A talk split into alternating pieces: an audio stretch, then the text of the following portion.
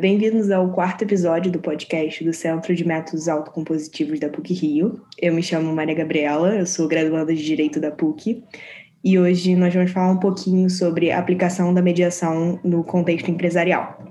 Para tratar desse assunto, o CMA tem a honra de receber o Manuel Vargas e o Gilberto Almeida, que são ambos professores da casa e grandes expoentes em relação a esse tema. É um prazer estar com vocês hoje aqui, Manuel e Gilberto, Queria agradecer muito em nome do CMA vocês terem aceito o nosso convite. Grande aí, Gabriela. Estamos aqui à, à disposição de você para a gente começar esse bate-papo. Muito feliz com o convite, Gabriela. Muito obrigado.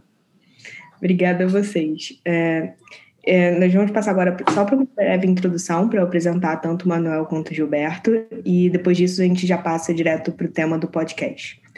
É, o Manuel ele é bacharel em Direito pela PUC, ele é mestre pela Illinois University e é sócio fundador do Manuel Vargas Advogados, além de ser professor do Departamento de Direito, tanto quanto e é árbitro e mediador certificado. O Gilberto também é professor da casa, é sócio fundador do Martins de Almeida Advogados e também é mediador é, conhecido internacionalmente. É, Para começar a nossa discussão, eu queria saber de vocês, Manuel e Gilberto, por que, que a mediação ela se apresenta como um instituto tão aderente na, no contexto empresarial? Quais são as vantagens para os players desse tipo de mercado que podem ter a escolher a mediação como método de resolução de conflitos? E já pegando carona um pouco nessa pergunta inicial, a minha percepção pessoal é que desde que a pandemia começou, nós temos visto cada vez mais a mediação em voga em vários seminários, em várias palestras, e não só a mediação em contextos um pouco mais tradicionais, em que ela já era aplicada no Brasil, como direito de família, mas especialmente a mediação empresarial também ganhando uma visibilidade maior. Então, eu queria saber de vocês é, quais são essas vantagens e por que, que vocês acham que esse momento a mediação empresarial está tomando cada vez mais visibilidade. Eu acho que a, a, a mediação ela, é, ela é como uma técnica é, que privilegia o diálogo, né? É, ela tem como grande mérito nas, nas é, relações empresariais a, o fato dela é, ser um, é, um elemento é, amigável à manutenção de relações continuadas. Eu acho que a, a mediação ela surgiu com muita força na sua origem no direito de família, exatamente porque no direito de família as relações são continuadas e, e houve a percepção, algum tempo atrás, de que a, a, os métodos adversariais não eram adequados para resolver relações continuadas e tão complexas. É, no campo empresarial, a aplicação é, da mediação é, é, é, relativamente mais recente, é um fenômeno já do final do, do século passado, a partir dos anos 80, mais ou menos, e vem ganhando muita força é, no mundo todo, embora ainda não seja, digamos, o, o método é, é, prevalecente. O método que mais prevalece nas relações empresariais ainda é a arbitragem, que é um método adversarial. Né? Agora, qual é a grande vantagem da mediação, na, na, minha opinião? A grande vantagem da mediação é permitir que as próprias partes, né, no, no exercício da liberdade de contratar e da autonomia da vontade, possam construir soluções de benefício mútuo. Na minha opinião, a grande mérito da mediação é permitir que as partes mantenham o controle sobre a decisão é, é, é, daquele eventual conflito que, que elas tenham entre elas. Eu acho que esse é, é a principal questão. E enfim, e, e, tem várias outras coisas que a gente pode desenvolver ao longo da, dessa conversa. Eu acho que eu, eu passaria a palavra ao Gilberto para a gente alternar as nossas falas, né? E, e, o Gilberto poderia destacar outros aspectos e a gente pode ir prosseguindo na conversa. Concordo com tudo que o Maneco falou. E eu acho que tem alguns fatores que são bastante assim importantes para essa popularização do mundo empresarial. Primeiro, ele fala esse mundo empresarial de escalabilidade cada vez maior, e a mediação tem essa escalabilidade, diferente da arbitragem que normalmente é para situações assim mais caras, né? Segundo, com a pandemia, o e-commerce teve um impulso muito grande, né? E simultaneamente a mediação passou a ser feita também por videoconferência e alguns dogmas foram quebrados né, do tipo é, você só poder fazer mediação sem prefixar a duração, né, porque cada mediano tem o seu timing, esse tipo de coisa. E hoje em dia você tem mediações que são tem características muito mais assim afeitas ao mundo empresarial. Você tem mediação fast track, por exemplo, né? É independente do ritmo é natural dos mediandos. Você tem também a questão da tecnologia que viabilizou tudo isso, né? Então a tecnologia ela é plataforma e ao mesmo tempo ela é julgada entre aspas, né? Ela é apreciada, debatida nas mediações, mediações formais, típicas e mediações atípicas, né? A mediação virou produto e quando ela se torna produto, ela é mais conhecida dos empresários, né? Ela é mais familiar. Então acho que houve essa aproximação é, gradativa das características da mediação com o mundo empresarial na escalabilidade, no e-commerce, nos formatos e até inclusive na formação dos mediadores. Uhum. É, nesse ponto, é, e, em linha também com a questão que a, que a Gabriela citou inicialmente, eu acho que é, nós já tínhamos à, disposição essa, essa tecnologia do, do diálogo à distância, né, com é, o Zoom é, e, e, e, vários o Teams e outros e outros e outras plataformas, mas nós não, não ainda não utilizávamos é, isso como parte é, integrante da nossa vida. Isso veio com a, a pandemia, né? Eu acredito que as próprias plataformas se expandiram de maneira exponencial com, é, é, com essa utilização. É, nós estamos, por exemplo, na PUC dando aula via Zoom. É, e, e, e, a mediação, como um, é, tendo um, esse é, formato de diálogo, né, se adaptou muito bem à, à, à tecnologia e à plataforma é, é, tecnológica. E eu acho que, e da distância, né, do, do da, do, da conversa à distância. E um, um, um, aspecto também que eu, eu queria é, é mencionar, que eu acho que é muito fundamental é, na, na questão da, da mediação empresarial, é essa questão da, da psicologia do conflito. Né? O, o, o ser humano é, e, e, e, os filósofos existencialistas já, já fixaram isso bem, é, é Heidegger, Sartre e Kierkegaard, e, e o mais proeminente de todos, talvez o mais antigo, que é o Spinoza, no sentido da, da importância da, da subjetividade nas relações humanas. E na, na, no fato de que não há uma, uma única verdade né, a ser perseguida. Cada é, integrante de um, de um conflito tem a sua verdade subjetiva, né, vê aquela questão sob o seu próprio olhar.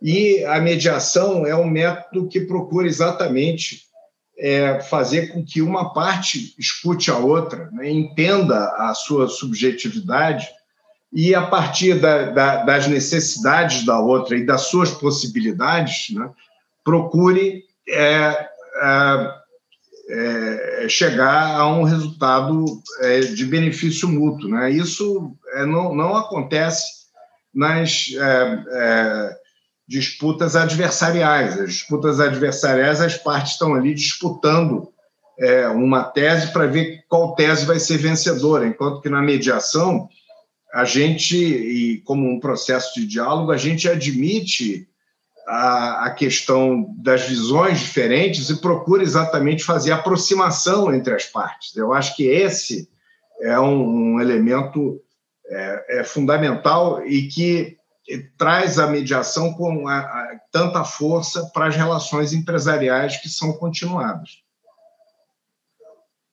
Eu acho que o Maneco abordou um aspecto fundamental, que é esse assim da, da do à distância, né? O Maneco falou nessa é, videoconferência por Zoom e tal. Isso é muito interessante, porque hoje a gente fala muito do híbrido, né? Para dar aula e também aqui para participar de reuniões de mediação. A gente fala do síncrono e assíncrono, né? No passado, alguém diria que a mediação tem que ser no momento presente, tem que ser presencial e no momento presente. Hoje, não. Hoje, como no mundo empresarial, você pode ter, por exemplo, na mediação, o chamado reframing. Você pode ter um depoimento de alguém que vai editar e, quando ele considerar que está à vontade, está confortável com aquilo, ele vai mandar para o ambiente da mediação, né, nessa mediação eletrônica. Então, acho que tudo está se transformando. Também o próprio estilo do mediador né, para uma mediação empresarial. Antes, o mediador ele falava uma língua chamada media 6, né? e os executivos falavam uma língua chamada executivez. Né? Os executivos tinham que se adaptar à linguagem do mediador. Hoje, acho que é o contrário. O mediador na mediação empresarial ele tem que falar o executivez. Então, está havendo, acho que, uma especialização né, na oferta de serviços de mediação para o mundo empresarial. Eu vejo que na mediação empresarial as falas são muito mais curtas, são muito mais objetivas, inclusive quando abordam as pautas subjetivas, deixando os empresários mais confortáveis com as pautas subjetivas, na hora que trata isso de uma forma mais é, sincopada, mais leve, né, mais light. Eu vejo também que antes você tinha uma formação bastante especializada, né? É, e hoje, o que a especialização que existe no mundo empresarial e mediação é de conectar os pontos. Né? Então, hoje você tem que dominar uma holística empresarial e não necessariamente uma holística externa ao mundo empresarial. Então, tudo isso que é induzido pela tecnologia, como o Maneco estava falando, da parte de Zoom e videoconferências e tudo mais, vai reverberando para dentro da mediação e vai tornando ela muito mais próxima da sensibilidade do executivo. Eu acho. Não sei, Manel, o que você acha? Isso. É. Ah, eu creio que sim. Eu, eu recentemente eu, eu, eu participei de duas mediações empresariais, é, uma envolvendo uma saída de um sócio de um escritório de advocacia e uma outra envolvendo uma negociação num shopping center com lojistas. Em ambas eu não conhecia a, a, as partes, né? eu fui apresentado é, é, à distância, né? e, e houve a, uma, uma, um diálogo é, muito eficaz e, e foi possível é, conectar os, os interesses e as possibilidades das partes em ambos os casos, e em ambos os casos nós concluímos, é, no, no, caso do escritório de advocacia, em cerca de um, um mês de, de, de sucessivas é, reuniões, e no caso do shopping, num, num, período bem mais curto, de três ou quatro reuniões, nós concluímos um, um acordo satisfatório, levando em conta as é, necessidades envolvidas e também é, relações continuadas, porque mesmo no caso do, do, é, do do sócio que se retirou do, do escritório, eles mantiveram é, algum nível de relações continuadas em, em relação a, a, clientes comuns e coisas do gênero. Então, a, eu, eu tenho visto com muito, é, muito como um, uma iniciativa muito útil e, e, e, e diversa em termos dos instrumentos né, tradicionais de, de solução de controvérsia é exatamente essa possibilidade das partes, mantendo o controle da situação, é, poder é, é, dialogar francamente de uma maneira colaborativa e não adversarial, que isso é fundamental na, na mediação, é, a boa-fé das partes é fundamental, é, e é, procurando construir uma, uma solução de benefício mútuo. E, e, e a distância está tá dando certo. Eu, eu acho que esse formato de diálogo à distância é, vem dar muito mais efetividade à nossa vida daqui para frente. Eu acho que isso é algo que vai sobreviver à pandemia. Eu acho que a, a, aquelas várias é, reuniões presenciais, encontros presenciais que havia antes, vão ficar restritos a hipóteses é, realmente é, onde haja uma absoluta necessidade, talvez num primeiro encontro, depois em, em momentos talvez é, muito delicados de um, de um, de um assunto, é, é, faça sentido, mas eu acho que a, os, os, encontros à distância vão fazer parte da vida de todos nós. Né? Eu acho que é, é, o nosso tempo fica muito melhor utilizado, e eu acho que essa é uma tendência é, que vem e que vem trazendo também a mediação junto. Né? Eu acho que esse é um ponto bem legal, assim, da, da, da, distância, né? Como ela é preenchida, né? Eu tenho a impressão que, nesse sentido, a forma é muito importante. Os executivos, os empresários, o mundo empresarial, está acostumado com imagem, mais do que com falas, mais do que com texto. Então, acho que a mediação para o mundo empresarial hoje, ela, quando ela é baseada em PPT, quando ela é baseada em imagens e tabelas e tudo mais, ela funciona de uma forma muito mais assim assimilável, né?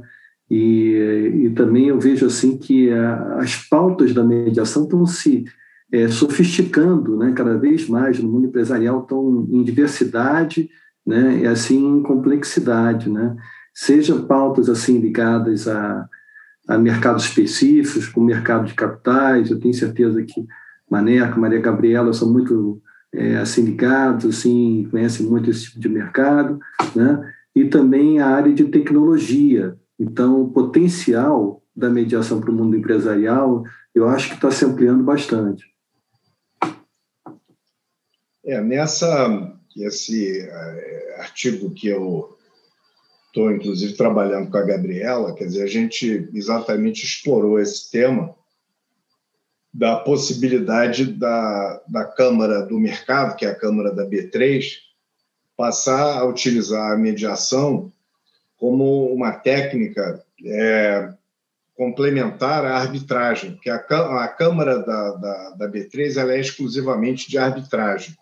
E as câmaras de arbitragem mais tradicionais né, caminharam no sentido de agregar a mediação. É o caso da ICC, é o caso da Câmara FGV aqui no Rio, da CAN-CCBC em São Paulo. É, a, a mediação, embora ainda não seja é, predominante, ela já faz parte das possibilidades oferecidas pelas câmaras para que as partes, ou de maneira prévia ou incidental, elas possam parar e tentar é, conversar e tentar desenvolver uma, uma solução é, de benefício comum.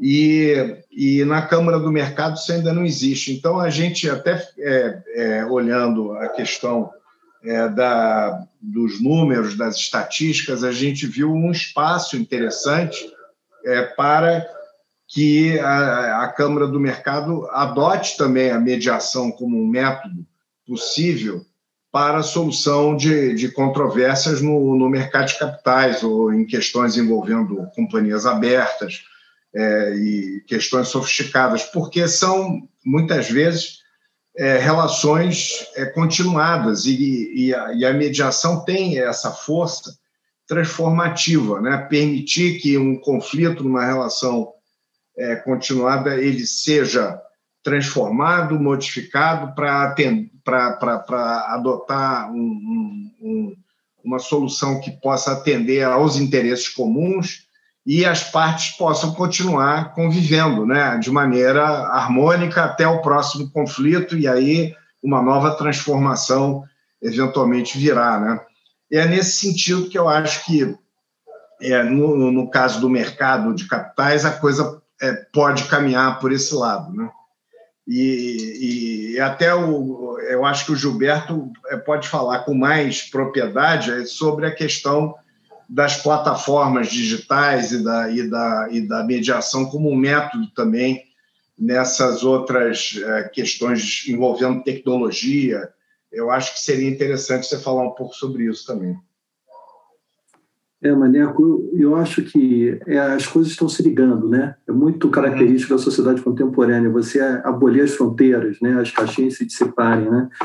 Recentemente, é, me pediram para ajudar a montar um blockchain de um fundo de investimentos. Então, era um assunto que envolvia tecnologia de um lado e mercado de capitais do outro lado. Havia toda uma preocupação se aquilo ia ser sujeito à regulação da CVM no Brasil e da SEC nos Estados Unidos, etc. E aí tive que explicar ao cliente, olha, se for a SEC, ela tem toda um, todo um aparato, né? Ela tem na página dela um incentivo à mediação, ela remete à, Bolsa de Nova York, que por sua vez tem lista de mediadores e tem regras de mediação, a própria FINRA tem mediação para o pequeno porte, né? a ANAD tem mediação para os corretores, então se isso for bater nos Estados Unidos, esse fundo de investimento, que seria global, né, de blockchain, é, tem é, uma estrutura já pronta para escorar eventuais conflitos. Né? E, do ponto de vista tecnológico em si, né, era uma situação bastante interessante, porque havia conflitos potenciais assim variados. Né? Quando você está no blockchain, você tem conflitos entre, eh, se ele for off-chain, existe um grupo separado daqueles que vão simplesmente participar das operações, das transações. Tem um grupo que vai decidir, né? vai deliberar. Então, se ele for off-chain, você tem conflitos entre quem participa desse grupo, desse clube, e quem só participa nas transações. Né? É, o blockchain muitas vezes é formado por smart contracts, contratos inteligentes, que podem ser só código ou podem ser híbridos. Se eles forem só código, como o próprio blockchain, você não tem a subjetividade que você tem em cláusulas contratuais. Então, a tecnologia está cada vez mais dura de cintura. Quanto mais ela endurece na cintura, mais ela enfatiza a cláusula de solução de conflitos. Né? Então, você começa a ter assim uma tensão né? e uma válvula de escape que vai tomando conta dos mercados, vai varrendo os mercados, você tem conflitos tão variados, né? por exemplo, o MOB, essa mobilização que foi no caso da GameStop, né? e que abalou e preocupou o mercado de capitais. Né? Então está tudo se misturando bastante. E a medição fica sendo paraquedas né, de salvação na hora que eclodem esses conflitos, que são cada vez mais conflitos multipartes. Né? Uhum. É, em relação a isso, Gilberto, até um, uma, um aspecto até que eu acho interessante a gente explorar, assim como é, é, toda prática das pessoas, até com a pandemia, se modificou muito em relação a, a, a, a compras pela internet, a compras à distância. Tem muita gente que está comprando, fazendo supermercado à distância, comprando. É, eu, por exemplo, compro geralmente livros é, à distância. É, e eu, eu acho que, da mesma forma que as pessoas encontraram uma efetividade, uma comodidade em fazer compras é, à distância, compras pela internet, elas também querem, na eventualidade de um, de um mal-entendido, de um conflito, de um, de um desacerto, elas querem poder resolver isso de uma maneira eficaz. Né?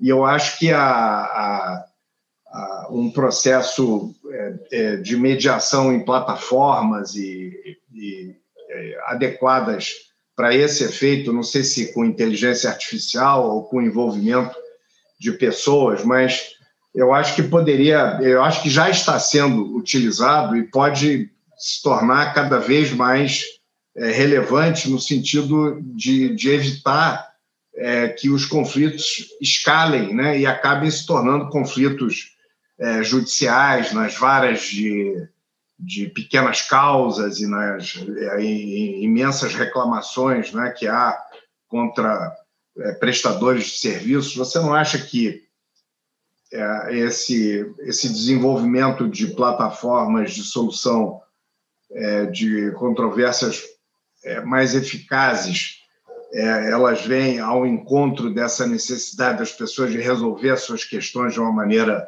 mais prática, mais eficaz no dia a dia? Eu acho, Maneco. Eu acho que o exemplo do eBay é muito assim expressivo dessa evolução. Ele começou fazendo mediação caso por caso com seres humanos. Rapidamente percebeu que o volume não ia permitir. Então ele foi para o algoritmo, né? ele foi para o sistema do Square Trade. E o PayPal começou utilizando soluções mais prosaicas.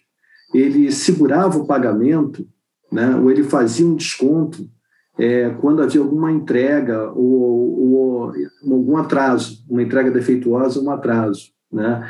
E isso foi evoluindo para a inteligência artificial. Né? Então, hoje você tem sistemas especialistas que já dão a solução, fazendo aproximação de lances, né, de, de indenização, esse tipo de coisa.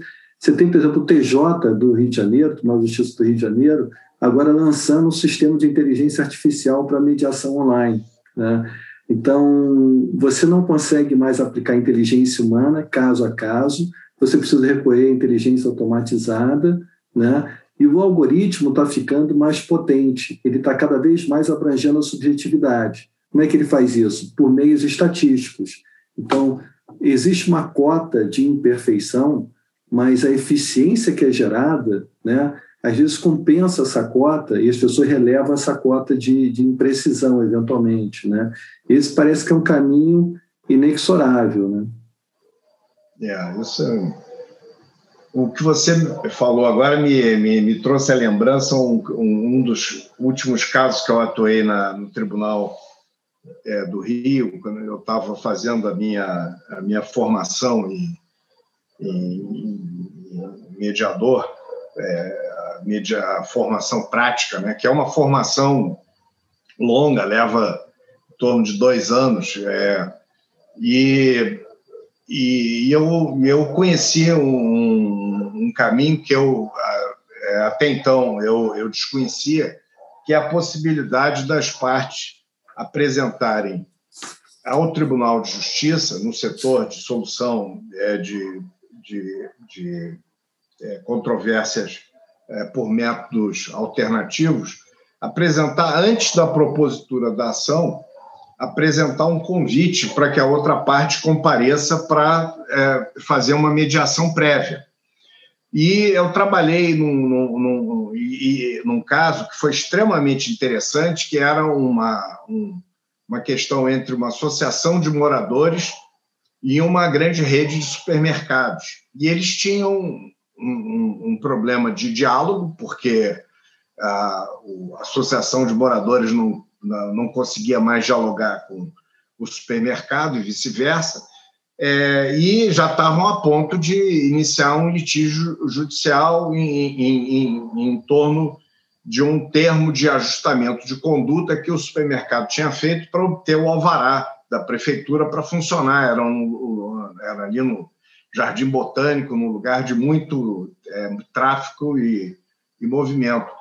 E com a, a, a o, o sistema da mediação prévia, foi possível aproximar as partes, e aí, é, com a, inter, a interferência dos mediadores, o, o supermercado ouviu a, as reclamações é, legítimas que a Associação de Moradores tinha, inclusive que foram filtradas pelo mediador, porque tinha muita emoção no meio, essas coisas têm muita emoção.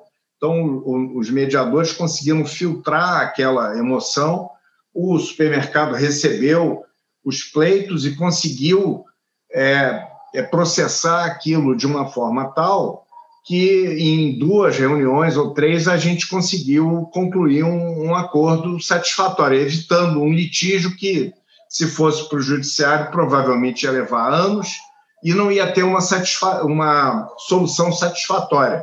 Saíram de lá, inclusive, com um compromisso de passarem a se encontrar com uma certa é, é, periodicidade para rever os termos combinados para adequar às novas realidades, porque em algum momento uma coisa se modifica daqui, outra dali, e, e saíram dali é, prontos para uma relação continuada e é, é, positiva, né? no sentido, as duas partes extremamente felizes com o resultado é, da mediação. O supermercado ia poder continuar lá e poderia atender a clientela muito mais feliz de estar frequentando o supermercado e, e os moradores tendo o supermercado atendendo às suas necessidades de, de trânsito pela calçada, de limpeza, de horário de, de, de, de caminhões de carga, essas, essas coisas do, do dia a dia, né?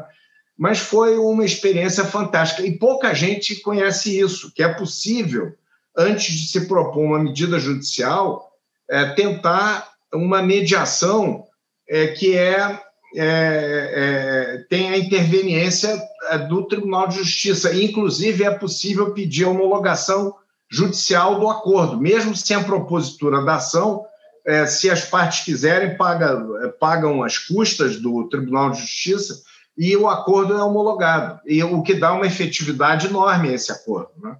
É, então, você falando isso, me ocorreu essa lembrança, da, embora aí nós não, não estejamos falando de meios é, digitais nem à distância, mas é uma maneira muito civilizada de compor litígios entre pessoas que estão de boa fé e não querem propor em juízo uma ação que vai levar a vida inteira. Né? É, me lembrei disso agora. Né? Muito legal você ter chamado a atenção para o aspecto societário. Eu sempre lidei em mediação empresarial com pautas tradicionais, que eram ou societárias ou comerciais. Né? Sempre foi assim. E mais recentemente, eu acho que com essa onda do ESG, né, de ambiental, sustentabilidade e governança, hum. é, eu vejo que as pautas estão se renovando, né? principalmente com relação ao LGPD, é, dados pessoais, novo pe petróleo ou novo plutônio, segundo alguns. Né? E você tem agora muita divergência entre acionista e diretoria, né? É, sobre políticas de dados pessoais, é, avisar ou não avisar quando acontece vazamento, como reparar a situação, né? Então, eu acho que as pautas estão se renovando né, nesse ambiente empresarial, muito impulsionadas por, por ESG, né? É, especialmente essa a perna, a vertente de governança do, do ESG. Né? Isso eu tenho percebido muito. Não sei como é que você vê essa relação com ESG?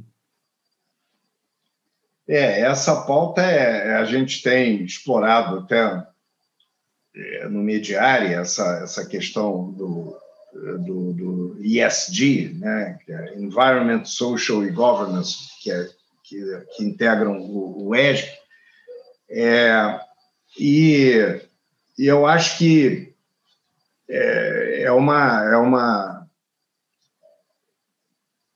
é uma realidade que, que, que tomou contornos muito é, nítidos e sólidos e vem de origens diferentes. Vem de origens porque a gente teve no século todo passado uma grande é, um grande movimento de é, é de inclusão né, da, das mulheres no mercado de trabalho é, e, e, e em, em, pé de igualdade as mulheres passaram a, a, a, estudar, a fazer cursos superiores, coisa que até o, o século XIX ainda era, era raríssimo e, e, e as mulheres tinham poucas oportunidades, passaram a ter mais oportunidades no século XX. É, mas, e, e, houve uma ascensão muito grande, e, todo esse processo de libertação das mulheres, a legislação é, é, é, de direito de família se aperfeiçoou, as mulheres passaram a ter o mesmo status que os homens, coisa que até meados do século passado não tinham. É, é, passaram a, a, dividir o mercado de trabalho, mas verificou-se mais recentemente que nos cargos de liderança ainda há poucas mulheres. Então, o movimento, no sentido da inclusão é, das mulheres mais eficaz, ele se tornou muito forte nesse início de século. E, inclusive, a gente está vendo no momento é, presente a questão da Constituinte chilena, né, que está quebrando vários paradigmas. Um deles é ter igualdade entre homens e mulheres na formação da Constituinte chilena. É, e, e, e, outro paradigma que eles estão quebrando é a questão dos partidos políticos. Né? Os, os membros independentes eleitos para a Assembleia Constituinte chilena são, em sua maioria, independentes, não são vinculados a partidos políticos. Os partidos tradicionais ficaram com menos de 50% dos integrantes é, da Assembleia Constituinte. Provavelmente virá uma Constituição é, muito progressista e preocupada com essa agenda, tanto da inclusão social, de respeito às mulheres e a questão toda racial também, como a questão ambiental, que é a, o lado é, é, é da, da, agenda ISD.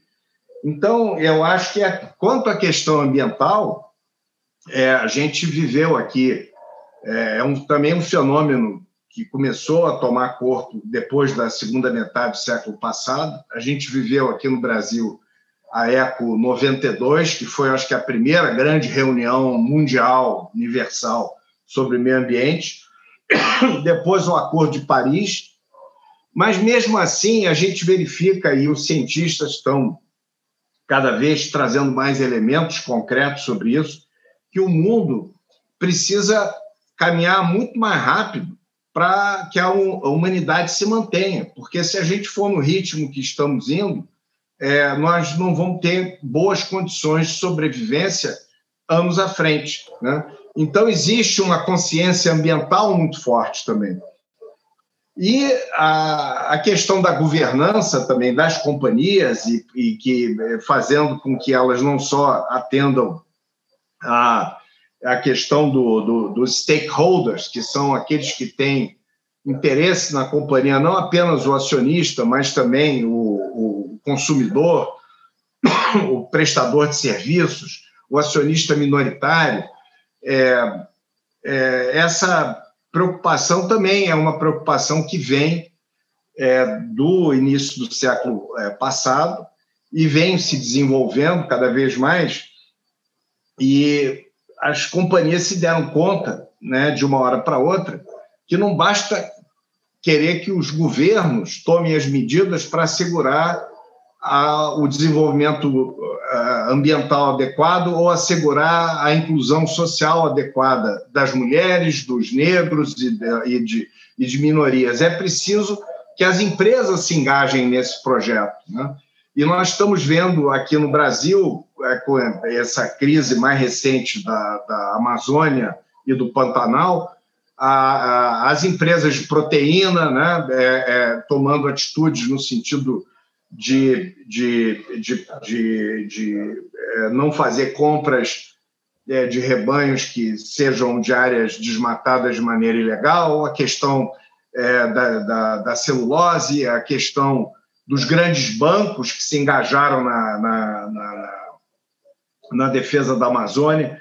Então, eu acho que essa agenda é, chamada ESG ou ESG é uma agenda que juntou essas coisas que vêm de origens diferentes, mas são coisas que vieram num crescendo ao longo de todo o século passado e transbordaram, eu acho que com a pandemia, as pessoas se deram conta que estavam se afogando com esses, é, essas questões todas e, é, e são questões que exigem muito diálogo. Né? A gente, sem diálogo, não se vai a lugar nenhum.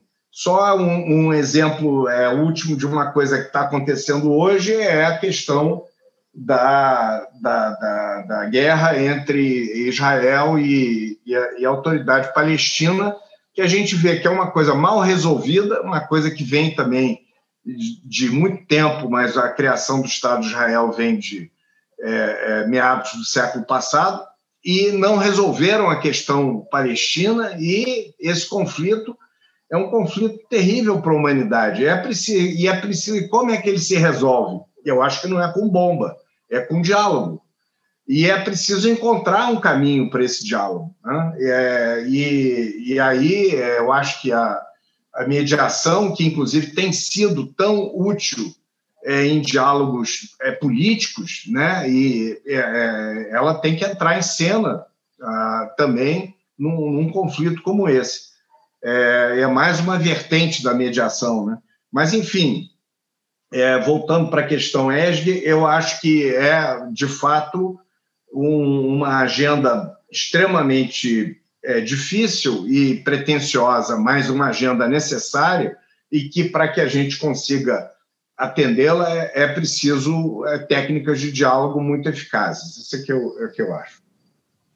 André, você falando de necessidade ampliada de diálogo, me faz lembrar essa questão de que, se por um lado é muito positivo assim, a gente vê essa, essa expansão da mediação empresarial, por outro lado, existe uma complexidade intrínseca. Tudo que a gente está falando de a distância, de tecnologia induzindo e tudo mais, acho que tudo fica em cadeia, tudo fica em ecossistema. Né? Então, a rede de pertinência da mediação fica muito fluida. Qual vai ser o tamanho da mediação? Quem eu vou chamar? Se a gente pegar, por exemplo, mercado de venda de crédito de carbono, eu tenho o produtor, eu tenho a certificadora do crédito, eu tenho o criador do blockchain, se for vendido em blockchain, eu tenho os investidores, é, eu tenho toda uma cadeia, e se surge um conflito nessa cadeia, dificilmente eu posso me dar o luxo, entre aspas, de não chamar esses atores. Né? Então, uhum. quando a gente está falando também da tecnologia, sem Big Data, eu não consigo processar os dados dessas mediações que são multipartes. Eu acho que todo mundo viu é, o Dilema das Redes, aquele documentário. Todo mundo percebe que agora os conflitos são globais. Não dá para resolver só nos Estados Unidos, ou só na Europa, ou só no Brasil. Então, a complexidade está crescendo junto com esse crescimento ou expansão à distância do comércio eletrônico, da internacionalização, da dissipação de fronteiras geográficas, jurisdicionais, etc. Então é tudo muito bonito de um lado, mas é tudo muito desafiante do outro lado, você não acha?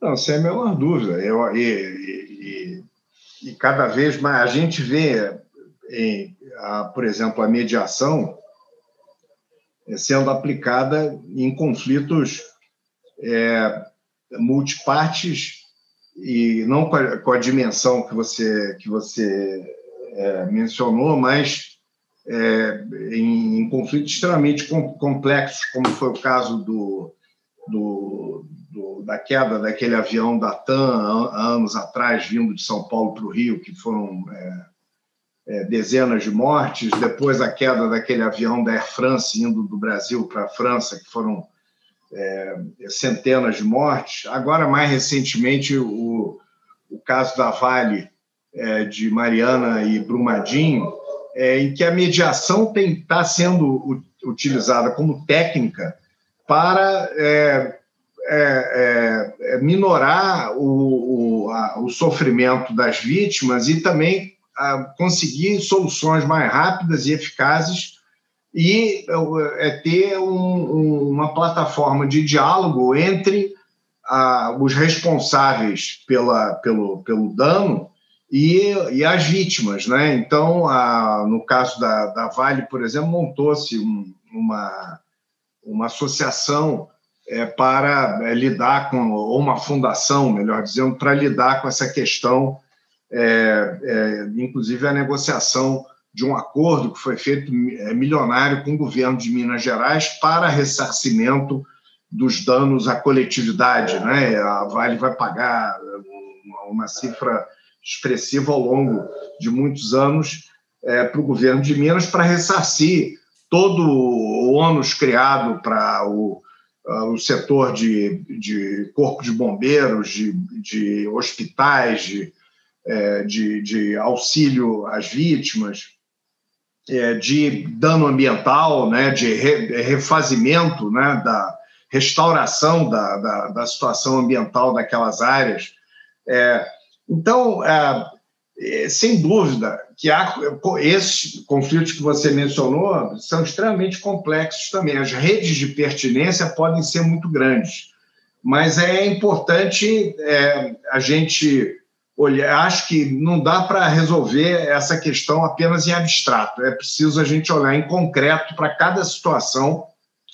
E por mais complexa que seja a situação, eu acho possível estabelecer uma rede de de pertinência, um diálogo e, e, e caminhar uh, para uma é, para um, um, a construção de soluções, né?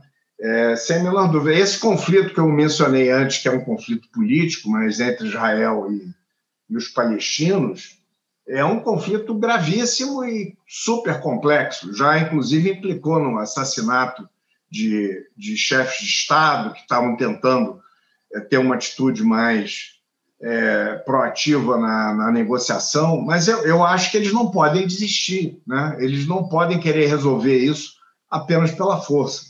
Então, é um exemplo de um, uma rede de pertinência de uma complexidade extraordinária é, e, e uma série de questões subjetivas de uma complexidade extraordinária também, mas que precisam ser enfrentadas. Eu acho que, em concreto, a gente enfrenta qualquer coisa.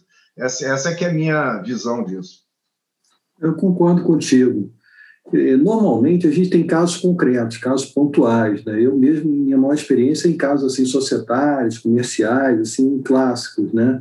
Mas eu já participei uma vez de uma mediação que era com os aplicativos de transporte. E você tinha como mediandos, por exemplo, os sindicatos, representavam, alguns sindicatos, que representavam categorias. Então, qual é o nível de representatividade, o quanto é, aquela classe vai se sentir representada ou não, são questões que começam a surgir. Né? Como você também tem questões assim, que começam pequenas e crescem, começam assim individuais. Tem pelo menos dois casos, um contra o Uber e outro contra o Yahoo, que eram casos movidos por um mediando, e, de repente, o Ministério Público olhou isso é, no exterior e transformou em ações coletivas, ambos os casos. Né? Então, existe essa mobilidade, né? Tudo é muito mais fluido hoje no mundo empresarial, porque tudo ganha escalabilidade de uma hora para outra, né? tudo ganha assim pertinência ao longo da cadeia. Né? É, é um novo mundo de mediação empresarial bem diferente do mundo de quatro anos atrás. Quatro anos atrás, eu fui entrevistado por dois empresários que estavam super acostumados com arbitragem. E foi difícil explicar para eles o que era mediação. Eles perguntavam coisas do tipo, mas como termina? Para que, que é isso então? Né? Hoje, eu aposto que a explicação seria muito mais trivial, seria muito mais tranquila, já conheceriam muito mais nessa altura. Né? Por outro lado, o problema que eles têm hoje seria muito maior né, de conflito. Então, como mudou, como tem mudado, isso que você e a Gabriela estão falando da pandemia, do efeito assim de dinamização disso tudo, é impressionante a velocidade. Né? É. é. eu em relação a essa questão do, do, dos empresários, né, e minha experiência em advocacia, né, que eu é, tive uma experiência longa de 40 anos como advogado, é é, eu sempre, uma coisa que me, me, me trazia uma certa angústia, eu sempre fui um advogado que gostei de fazer acordos, né? Eu acho que não é à toa que eu acabei parando da mediação. É, e uma coisa que sempre me trazia angústia era quando eu via um caso que tinha tudo para ser construída uma solução de benefício mútuo e as partes, é, é, por uma questão de intransigência, de falta de tempo, de paciência, elas não conseguiam dialogar, é, muitas vezes por é, é, executivos mal preparados também, mas não conseguiam dialogar e terminavam num, num litígio que eu já, olhando previamente, eu já sabia qual seria o, o desfecho, porque muitas vezes a, o direito de uma das partes era muito nítido e a posição da outra era de uma, de uma intransigência pouco inteligente. É, e eu ficava aflito às vezes, dizendo: por que, que a gente não tenta conversar, vamos compor essa questão? E muitas vezes eu acabei embarcando em litígios é, por, por intransigência das partes e que, e, e, e que acabaram tendo o, o, o, desfecho de beneficiar o que tinha um, um, um, bom direito. Mas se aquilo tivesse sido melhor negociado e conversado, as partes podiam ter terminado aquilo de uma maneira muito menos custosa, é, muito menos é, é, é, ineficaz, porque o processo, tanto judicial é, como a própria arbitragem, muitas vezes, é, leva a uma solução mais lenta. Né? O diálogo é mais rápido. A arbitragem é muito melhor do que uma disputa judicial como regra. Né? Uma arbitragem vai até o trabalho que, que nós fizemos, que eu fiz junto com a Gabriela, a gente vê que a arbitragem tem uma média de solução dos conflitos em torno de, de dois anos, três anos no máximo. É, o, é, judicialmente, a gente sabe que nada se resolve antes de cinco anos, dez anos, quiçá 15 anos. Né? É, é um, um, desfecho extremamente ineficaz, o desfecho judicial, em regra, né? ainda mais para conflitos é, complexos. Já a mediação, a negociação, você pode, em meses, é, conseguir uma boa solução que atenda a todos, a um custo menor e com muito menos é, desgaste emocional. É, então, é, eu acho que é, é, é, dessa experiência toda de advocacia, eu tiro que a, a, mediação, de fato, é um, um, uma alternativa muito civilizada e deveria ser mais perseguida, inclusive pelos executivos. Eu acho que a Gabriela pode ser que tenha algumas perguntas, né? Eu estava me gente... de. Isso. Não, foi ótimo. É, vocês conseguiram se complementar, assim, é, tudo que vocês trouxeram foi muito esclarecedor. Tiveram vários pontos que eu, eu mesma, ouvindo vocês falarem, fiquei muito interessada. É, na verdade, eu tenho uma pergunta muito relacionada a essa questão da cultura do diálogo, vocês trouxeram reiterados exemplos e características do entre aspas, novo mediador empresarial, um mediador que é muito mais voltado, entende muito mais dessa área, é, consegue se adaptar, quase como se ele fizesse parte desse, desse ecossistema, assim. E, e eu queria saber de vocês se vocês acreditam que essa cultura do diálogo também pode nascer internamente. Se a mediação ela pode ser colocada dentro das empresas para conseguir mediar conflitos internos e a partir daí você ter essa forjar essa cultura para ela também ser colocada para conflitos externos. É, na, é, é, é, eu acho que sim, e inclusive nesse, nessa agenda ISD que nós estamos falando, e que é uma agenda é, que implica numa, numa evolução cultural da, das companhias, essa evolução cultural tem que começar é, é, do lado de dentro também. Né? Então, a, a, eu acho que uma, um, um, diálogo eficaz dentro das grandes organizações é fundamental para forjar essa, essa nova cultura que muitas companhias já estão é, perseguindo, é, inclusive para se refletir nas relações externas. Eu não acho que a, a, o processo, a gente tem a, a, mediação na realidade ela é uma, é o, digamos, é o, o método de, de negociação talvez mais formalístico, né, que a gente chama de mediação. Mas a gente tem as ferramentas de facilitação do diálogo que podem ser utilizadas nas companhias com a presença de, de mediadores ou não, de facilitadores de diálogo ou não.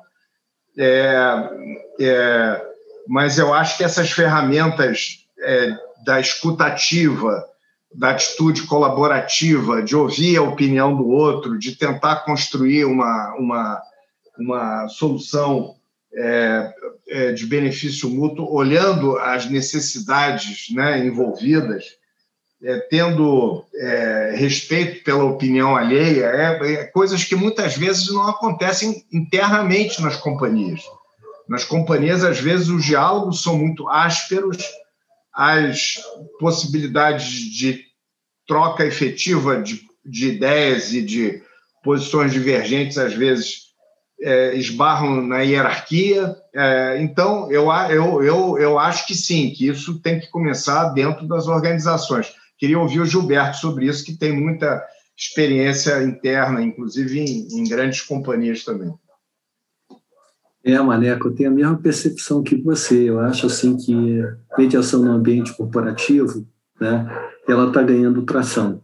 Tá? Uhum. Ela, eu acho que é um movimento, acho que de fora para dentro. As empresas estão vendo a, a conveniência da mediação externa e agora começaram a migrar daquilo que era uma mediação por um ombudsman, que era uma mediação atípica, né, para uma mediação mais assim, é, talvez mais efetiva até. Então, estou recorrendo, por exemplo, a mediador externo para fazer mediação no ambiente corporativo que eu acho que você ganha independência, porque o ombudsman, quando ele é interno, ele é meio que a voz da empresa, é uma, meio uma voz chapa branca, né? Então, quando as empresas se abrem para essa mediação com técnicos independentes, neutros, estão se abrindo para a mediação propriamente dita, né? Isso em relação à disputa por funções, né? em relação a disputas entre departamentos, é, entre níveis executivos, questões éticas entre diretoria e conselho, entre conselheiros de administração, que muitas vezes são o estopim de uma briga entre acionistas. De repente, tem conselheiro indicado por acionista, então a briga entre os acionistas se dá na forma da briga entre os conselheiros, né, do conflito. Né? Então, eu acho que quando os sistemas multiportas ou o desenho, system design, vai se popularizando nas empresas, ele vai trazendo junto a mediação corporativa, né? E, e com isso as empresas vão percebendo custo-benefício. Antes era uma coisa um pouco assim ficção científica, não era concreto, né? E agora está cada vez mais tendo um sabor, puxa, isso aqui resolveu rápido, até porque não era um processo assim arrastado, não era uma situação que se imaginava que fosse durar meses, né? E até aumentar o conflito em vez de diminuir o conflito, aumentar o barulho em vez de diminuir o barulho. Né? Pelo contrário, pode ser um procedimento que, quando cercado da confidencialidade, que é muitas vezes o procedimento, diminui o ruído, né? facilita a comunicação. Eu acho que principalmente isso, né? normalmente os problemas são de comunicação dentro das empresas. Né? E sendo a mediação um instrumento de diálogo, né? eu acho que tem tudo a ver com a solução do problema né? da comunicação. É, inclusive, é uma coisa que me ocorreu, é, é, complementando isso, é, eu até participei de um evento ontem sobre a questão de, é, de, de, uma das técnicas usadas em, em mediação, que é a, a, a, questão apreciativa das narrativas positivas ao invés das narrativas negativas. E uma coisa que me chamou muito a atenção nessa técnica toda da avaliação apreciativa é que quando geralmente se faz uma, um diagnóstico de uma companhia e uma análise interna de uma companhia, o, o, o, analista ele, ele vai identificar problemas, né? ele, ele, ele, ele, ele vai identificar onde é que é, estão os, ah, os, os, as, as dificuldades e isso, ao invés de ajudar a resolver, às vezes só piora a situação, inclusive, do ambiente interno da empresa.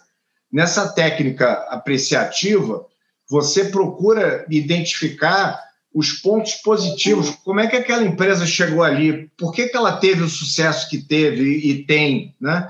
É, e procurar reforçar os aspectos positivos e as contribuições de todos, né? no sentido é, de criar uma cultura que transforme ela em, em, em ainda algo melhor. Né? Ainda algo melhor. Isso, é, é, esse trabalho foi feito, na, por exemplo, na British Airways, e eles tinham uma, uma frustração muito grande com aquele problema de perda de, de bagagem e a consequência da perda de bagagem para os passageiros. E ao invés de ficarem ali se culpando mutuamente, procuraram desenvolver métodos e e, e, e procedimentos para minimizar esse problema e atender o, o, cliente final. E com isso, eles, eles, eles constroem uma companhia melhor. Né? Então, o, o aspecto apreciativo da avaliação inclusive interna nas companhias, é fundamental para levantar o moral de todos, né? fazer uma companhia melhor, fazer com que os sonhos se realizem, né? É, ao invés de procurar culpados e apontar o dedo e, e, e encontrar o que não está bom, porque isso não, leva a muita coisa.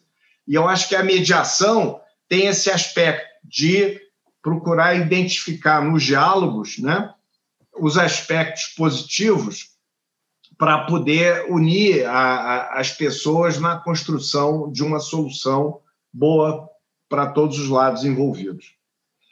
Maneco, acho que isso da narrativa é super importante, porque quando virou o milênio, as empresas elas tinham cultura de competição interna, né, o chamado contention, entre-choque, freios e contrapesos.